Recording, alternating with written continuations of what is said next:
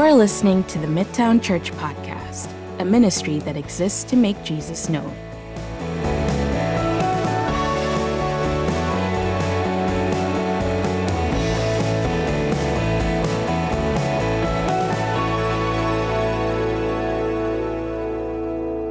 Micah chapter 5. We're looking at verses 2 to 5. This is a series that we've entitled Christ Before Christmas. And so, what we're going to be doing over the next three Sundays is we'll be looking at three Old Testament passages that predict the coming of Jesus hundreds and hundreds of years before Mary gave birth to him. And I've already said what our text is today, uh, Micah 5 verses 2 to 5. It's probably a passage that is familiar to at least some of you because it is an Old Testament text that get, gets read at this time of, of year. But before going there, let's just do some background because we're dropping in on the middle of a, a book. And I think it's important for us to have at least some context. Who is Micah?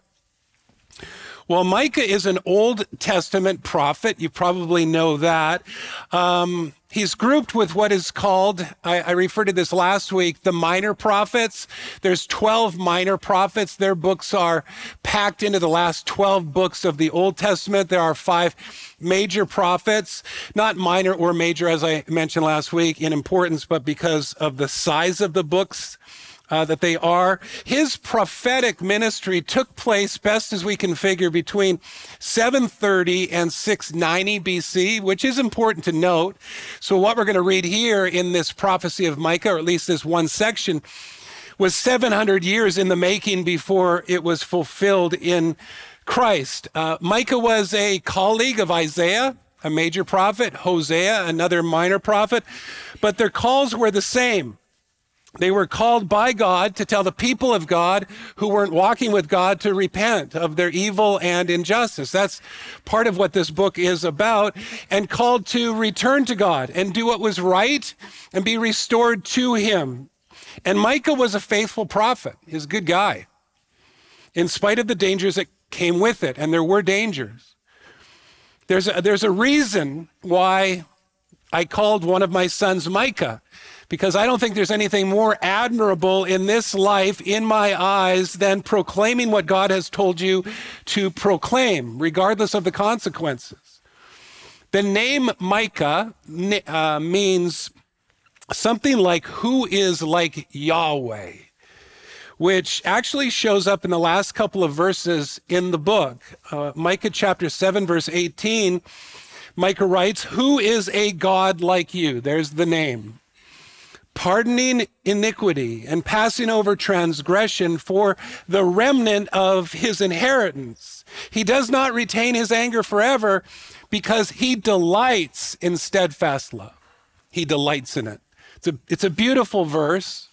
And it sums up one of the major themes that weaves its way through this letter this call to return and receive forgiveness and restoration that God wants to pour out on you, but Another theme that weaves its way throughout this book is God's judgment against sin and injustice. It pops up again and again. Here's a summary of that part of the message.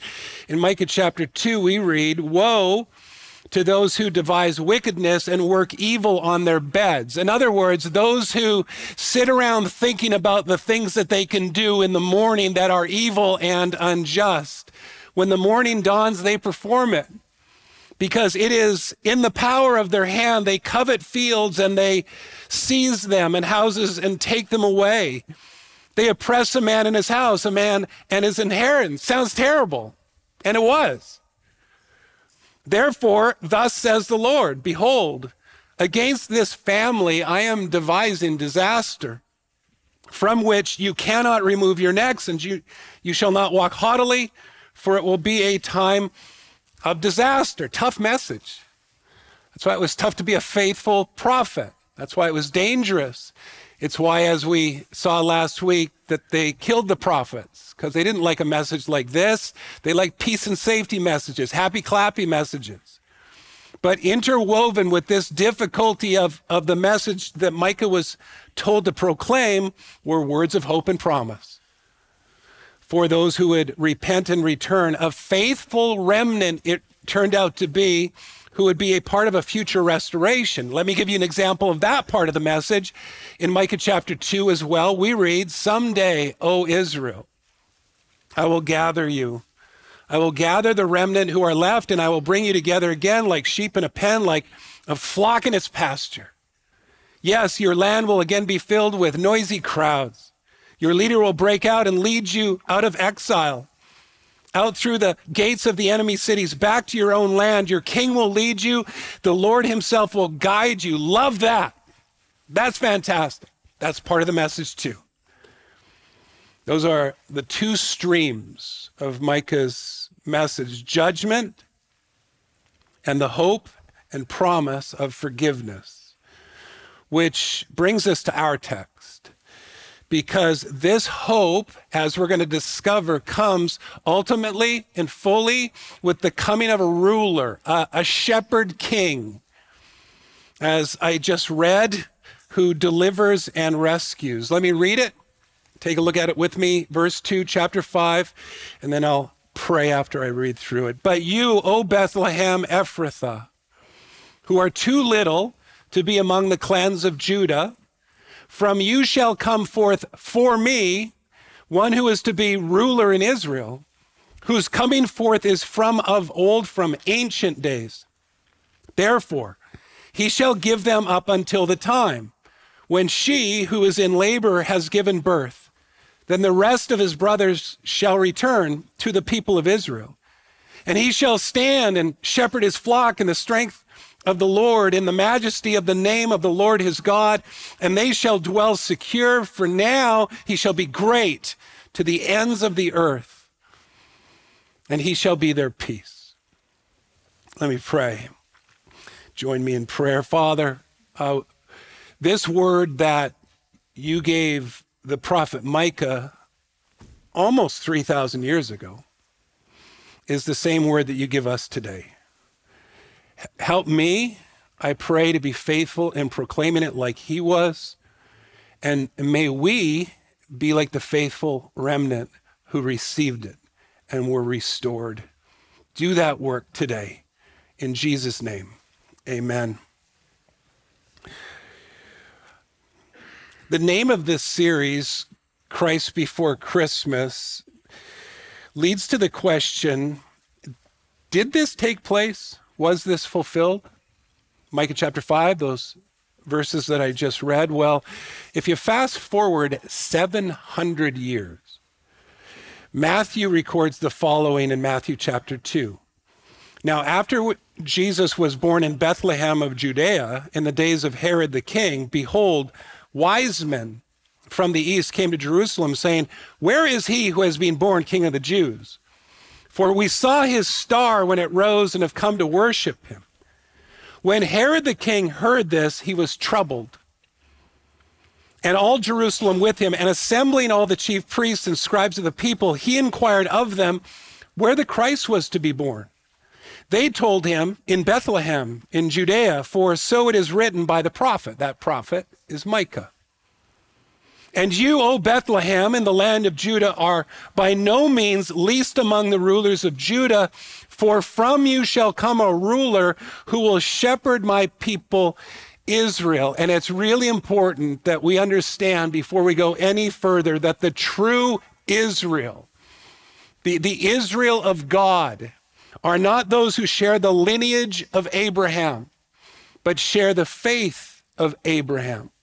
When we read about the Israel that this Messiah and Christ will lead, he's talking about the grafting together of the Jewish people and the Gentile people, creating not just a nation of people, but a nation made up of many nations and tribes and tongues.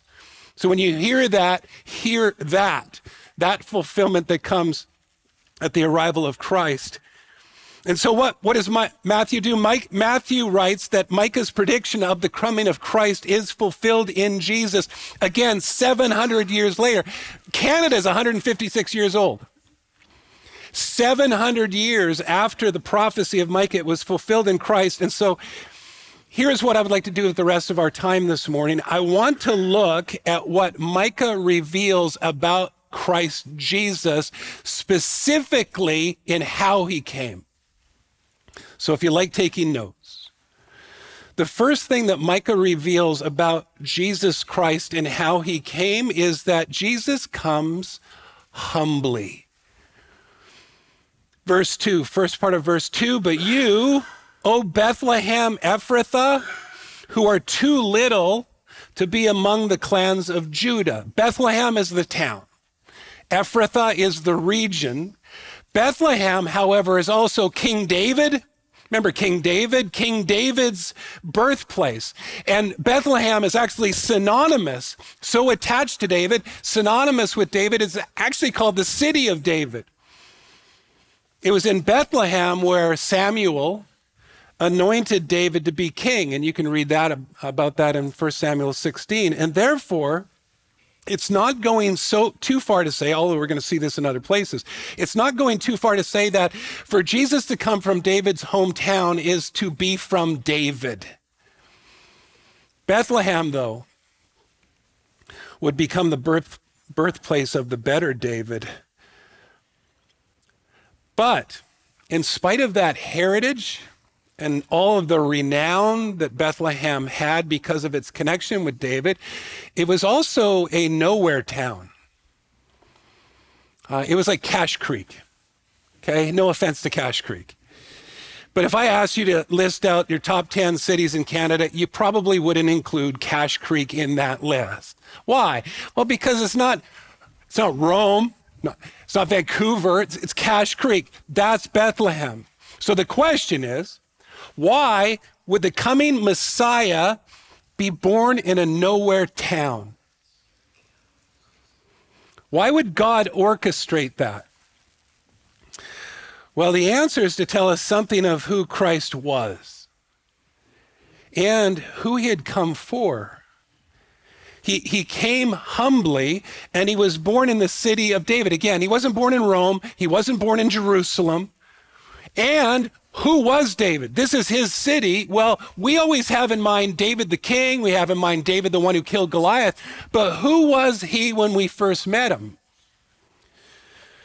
Well, before we become familiar with the David that we all remember, he was first the last and perceived least significant son of Jesse, who wasn't even around when Jesse was first meeting the sons of Jesse. He was out tending sheep, which isn't a coincidence, by the way. But he finally comes before Jesse. He's brought in. And do you remember what the Lord said to Samuel? He said, There's no way. Can't be him. And the Lord said to Samuel, when seeing this seemingly insignificant son was being chosen as the next king, famously said in 1 Samuel 16, 7, For the Lord does not see as man sees. For man looks at the outward appearance, but the Lord looks at the heart. Who was David? At this point, David was the youngest and smallest. He was the seemingly most insignificant son, and yet God chose him because God sees what we often don't. And that's the point. We're to, to see this in the coming of Christ. Just be reminded of what Isaiah writes about the coming Christ in Isaiah 53 2. He writes, He had no form or majesty that we should look at him, and no beauty that we should desire him. That's what drives me a little crazy about all the movies and shows about Jesus. Everybody who plays Jesus and all that, beautiful. Studs, man. Here, no majesty, no form of majesty, or majesty, I should say, no beauty that we should desire him. The humility of Jesus is wrapped up in what may be the greatest Advent text of them all, Philippians 2, where Paul writes, Though he was in the form of God, he did not count equality with God a thing to be grasped, but he emptied himself he gave up his rights as God by taking the form of a servant, being born in the likeness of man, and being found in human form. He humbled himself by becoming obedient to the point of death, even death on the cross. But here's the thing about Jesus, to take it even further Jesus wasn't just born in Bethlehem, this nowhere town. Jesus was born in Bethlehem that had no room for him. He was born in a barn. He was laid in a feeding trough. And the message of his arrival was given to shepherds out in the fields at night. All of that means something. That picture means something. As an aside, by the way, I was talking to someone between gatherings and they were doing a study, had some, she came across some sort of study that talked about the economic situation of, of first century Palestine, Israel, places like Bethlehem. Bethlehem's chief resource, where they made their money, was raising sheep for Passover. That says something too. Second thing, well, even before that, just to wrap up this point, Jesus came humbly for the humble. He came humbly for those who weren't righteous in their own eyes, but would pound their chest and cry out without being able to look up into the heavens, Have mercy on me, a sinner. We see that in his coming. A second thing that we see, the, see in his coming is that Jesus came as fulfillment. Take a look at the next part of verse 2. From you, Bethlehem, shall come forth for me one who is to be ruler in Israel, whose coming forth is from of old, from ancient days. Now, that phrase, from of old, of ancient days is not so much referring to the eternality of Jesus, that he's everlasting to everlasting, the eternal Christ, but this here is focusing on God's faithfulness to keep his promise that was made even before this, as far back as Genesis 3. We have this promise of one who is coming. Now, as I was thinking about this part of the message this week, thinking, how do I how do I bring some sort of application? How does this supposed to hit home with us? Well, this is not the most earth-shattering and profound statement, but it's worth saying, and it's important to remember that God keeps his word, that the coming of Jesus didn't just take place. It took place as a fulfillment of God's promises. Advent reminds us of that. But the promise of his coming, as we've tried to emphasize over the last couple of Sundays, is not a one time event that was accomplished 2,000 years ago. His coming again is also promised. In fact, his second coming is made certain by the fact of his first. Revelation chapter 1 Behold, he is coming with the clouds, and every eye will see him, even those who pierced him and, the, all, and all the tribes of the earth will wail on account of him. Even so, amen. Make it be, or may it be. I am the Alpha and the Omega, says the Lord God, who is and who was and who is to come, the Almighty. This is why Christians shouldn't only celebrate Christmas, but that Christians should celebrate the advent, the, the coming of Christ his first coming, for when we do, we remember his first coming while looking ahead to his second.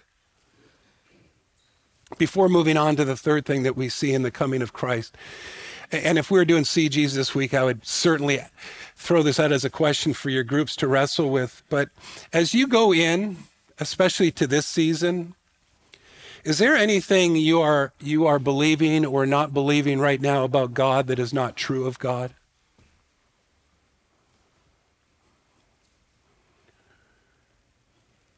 Are you taking him at, at his word?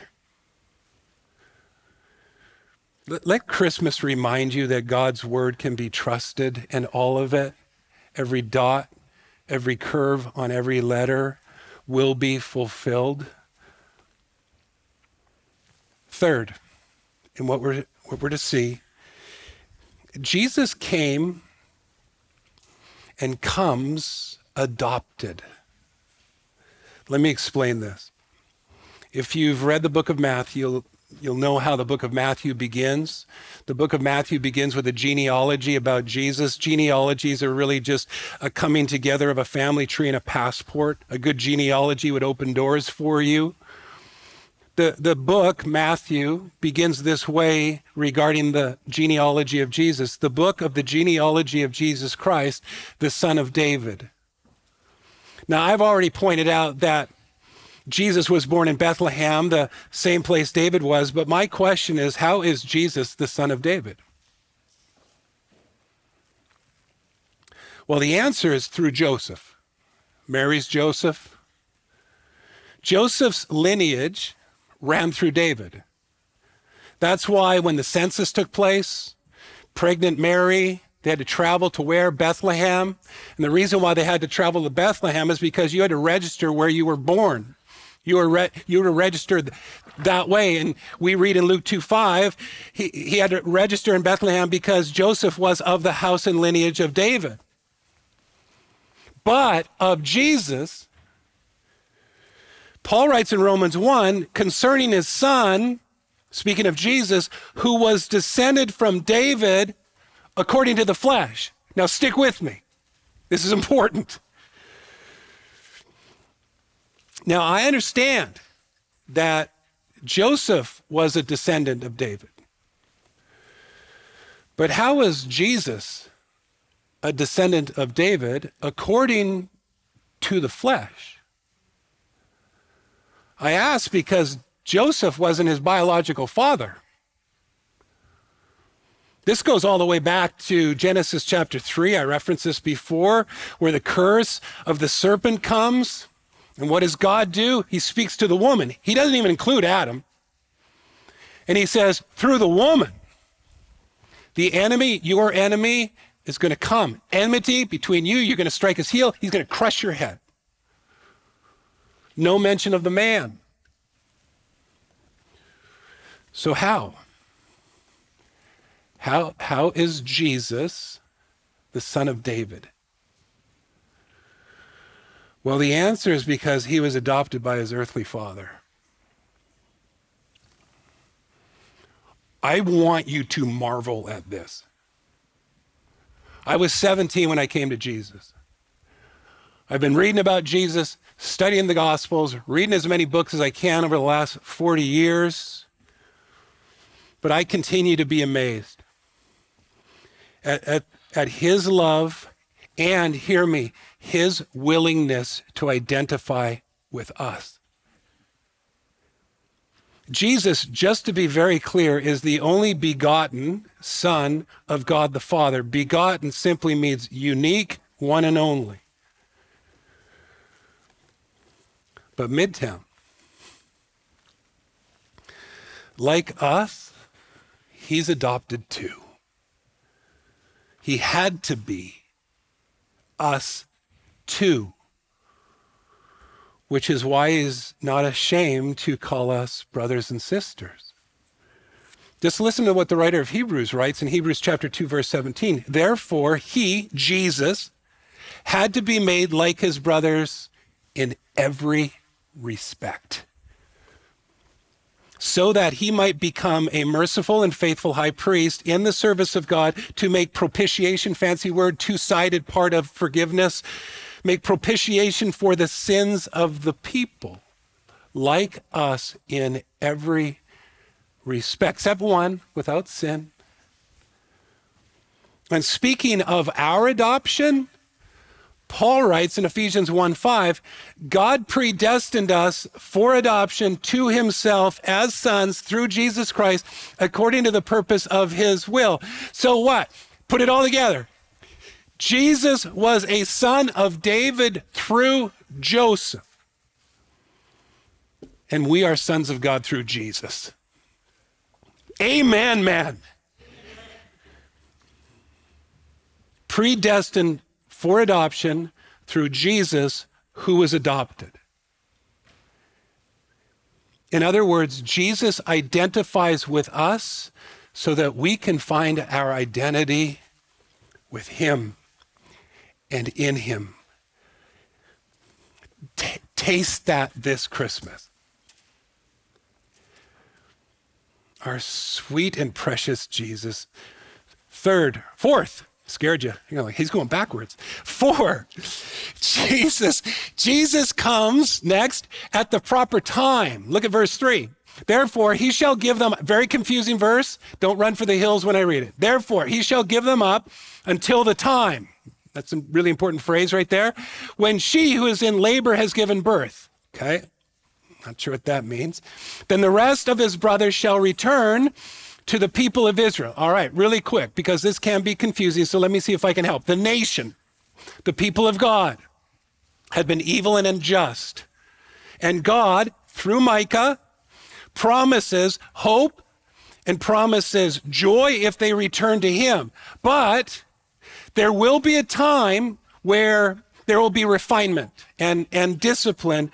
He compares it here in verse 3 to a woman giving labor. Okay? That's their exile, first to the Assyrians and eh, to the Babylonians. But when that time ends, what happens at the time of labor pains? A birth happens.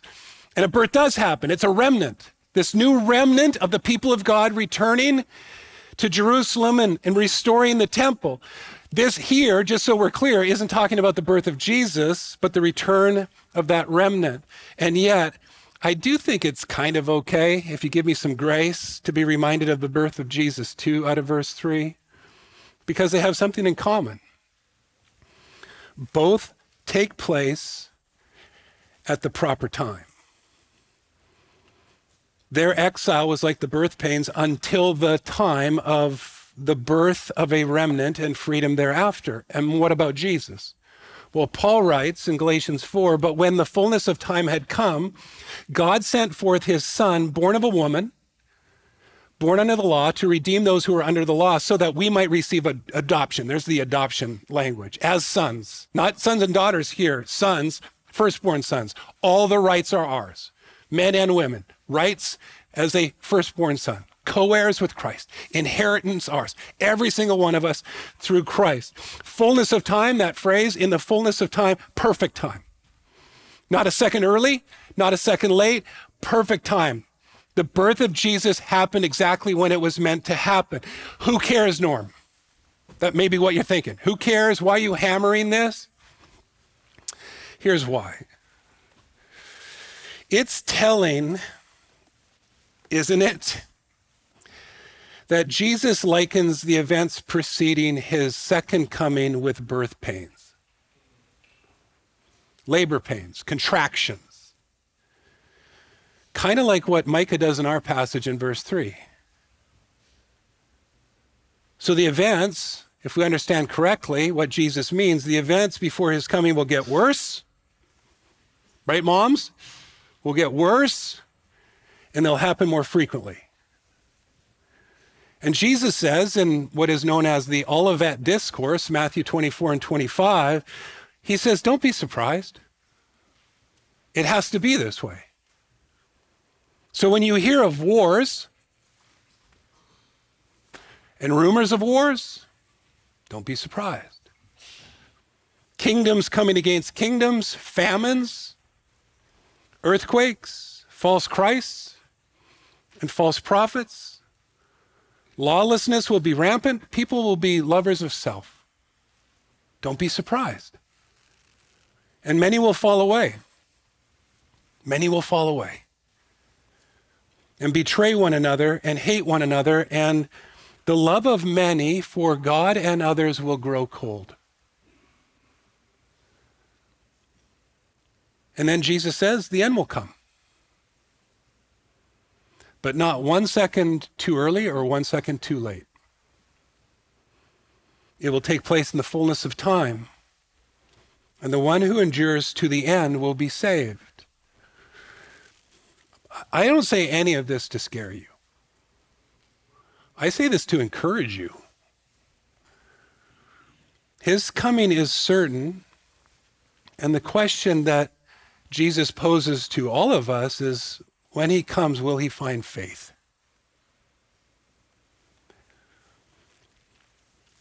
Fifth, two more, very quick.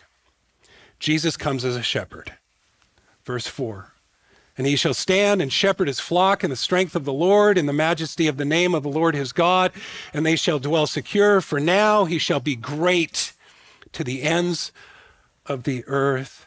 Jesus, as as you know, likens himself to many things in the Gospels, but one of the most well known is he likens himself to a shepherd.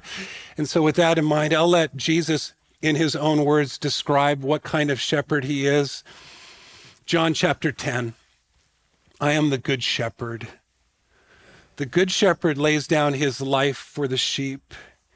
He who is a hired hand and not a shepherd, who does not own the sheep, sees the wolf coming and leaves the sheep and flees, and the wolf snatches them and scatters them. He flees because he is a hired hand and cares nothing for the sheep. I am the good shepherd. I know my own, and my own know me. Just as the Father knows me, and I know the Father, and I lay down my life for the sheep. And I have other sheep that are not of this fold. That's you and me, if you're in Christ. I must bring them also, and they, and they will listen to my voice. So there will be one flock, one shepherd. For this reason, the Father loves me, because I lay down my life that I may take it up again. No one takes it from me, but I lay it down of my own accord. I have authority to lay it down, and I have authority to take it up again. This charge I have received from my Father. This is perhaps another reason why the message of his coming was declared to shepherds first. So Jesus comes humbly, he comes as fulfillment, he comes adopted, he comes at the proper time, and he comes as shepherd. And last, Jesus comes to bring peace. Verse 5 and he shall be their peace. So he not only brings peace, he is peace. Speaking of the birth of Jesus, like Micah, hundreds of years before it happened, Isaiah, like I said, his colleague, writes, For to us a child is born, to us a son is given, and the government will be on his shoulders, and he shall be called Wonderful Counselor, Mighty God, Everlasting Father, Prince of Peace. On the night of his birth, the angels proclaimed to the shepherd, Glory to God in the highest, and on earth, peace. On earth, peace. Goodwill toward men. Jesus came to bring peace. What kind of peace? Well, first and foremost, he came to bring peace between God and rebellious, sinful human beings. You see, Midtown, the message of the gospel is the exact same message that Micah gave. He came to reconcile rebellious people to God. Peace. Judgment on the one hand, invitation on the other. It's the same message. Will we be faithful in proclaiming it?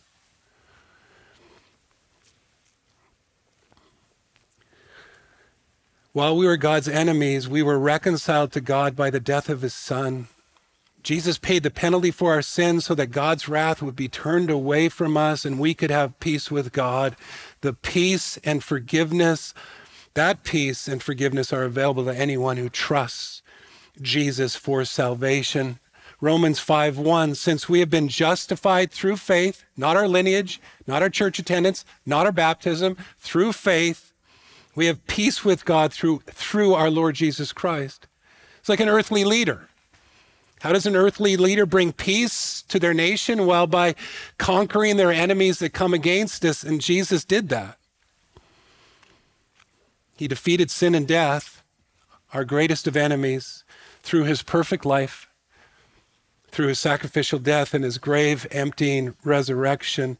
But he also brings another kind of peace. He brings a peace by sending the Holy Spirit to live in us believers, if again you're in Christ. The Spirit changes us so that we can gain a measure of inner peace. Peace, like joy was read today, peace is a fruit of the Spirit, a peace that goes beyond understanding, a peace that people will see in your life and go, I don't get it. How can you be at peace now? A peace that doesn't rest on circumstances, but in spite of them, Philippians 4 Be anxious for nothing, but in everything by prayer and petition with thanksgiving, present your requests to God, and the peace of God, which surpasses all understanding, will guard your hearts and guard your minds in Christ Jesus. Likewise, as believers are changed into more loving, more Christ like people, they have the resources now, heart and mind resources, to be, to better live at peace with those around them. Jesus calls us to be peacemakers. Is that always possible? Is peace always attained? No, because sometimes when we walk with Jesus, it invites the sword and invites dis- division. But if it is possible, as far as it depends on us, live at peace with everyone. But as I close, what about the peace on earth? With peace with God, peace in ourselves, peace with others, peace on earth? Like that's what the angel said. Well, Jesus' first coming obviously did not bring international peace. All we got to do is turn our TVs on at night to see that's true. However, Jesus isn't only coming one time. He promised that he would come again. You see, the only way that there will ever be peace on earth is when every knee bows and every tongue confesses that Jesus is Lord. And he assumes his rightful place as King of Kings and Lord of Lords. It's, it's then that there will not only be peace on earth, there will be cosmic peace. Creation will finally be at peace with itself. And of that kingdom, there will be no end. His kingdom will come on earth like it is in heaven. Micah prophesies about this too. And I'll end with it and have it serve as a source of joy and encouragement as we look to Jesus coming again. This is what Micah writes in Micah 4 They will hammer their swords into plowshares and their spears into pruning hooks. Nation will no longer fight against nation, nor train for war anymore. Everyone will live in peace and prosperity, enjoying their own grapevines and fig trees. For there will be nothing to fear. The Lord of heaven's armies has made this promise. This will be fulfilled. To which we should all cry out, Come, Lord Jesus. Come, Lord Jesus. Would you rise as I pray and we go into a time of response, pretty please?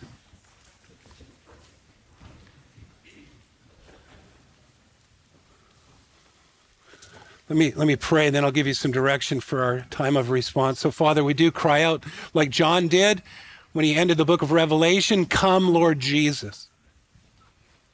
Paul said he, he fought the good fight, he ran the race. There's a reward. And there's a reward not just for him, there's a, a reward for all of those who look forward to his coming, the coming of Christ. We do. We do. And if we don't, I pray that you would increase our desire. Perhaps it's a, a demonstration that maybe we love this world more than you. Um, maybe, maybe we're, we're hoping there isn't a return because of the life we're living now. We're scared of it. So I pray whatever is going on, whether it's great encouragement today or maybe there's some trepidation, I, I, I pray that you would do a work in us. Uh, take us even to even deeper levels in our encouragement and our, in our joy and our peace. Uh, or if we're on the opposite side, that we would come to you, that we don't have to fear.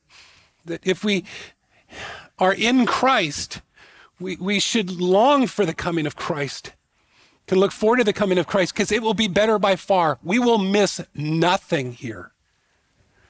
It will be better by far. But we don't want to be so heavenly focused as some people say that we do no earthly good. But the reality is, it's those who have hope in something to come who do most earthly good. And you have given us a message, a message of hope, a message of hope. So use us, please. And increase our burden, increase our love. If our love has grown cold, I pray that you would birth something new in us. Whatever is remaining, fan into flame. Do that by way of your spirit in us for the glory, the glory of your name, for the good of this city, good of our families and friends. We love you. We love you desperately. We've never seen you, Jesus, but we love you with a love indescribable. And we thank you for the promise, the fulfillment coming when we know, will no longer look in a mirror dimly, but face to face. Face to face. We love you, we bless you, we worship you, and we pray all these things in the great name of Jesus. Amen.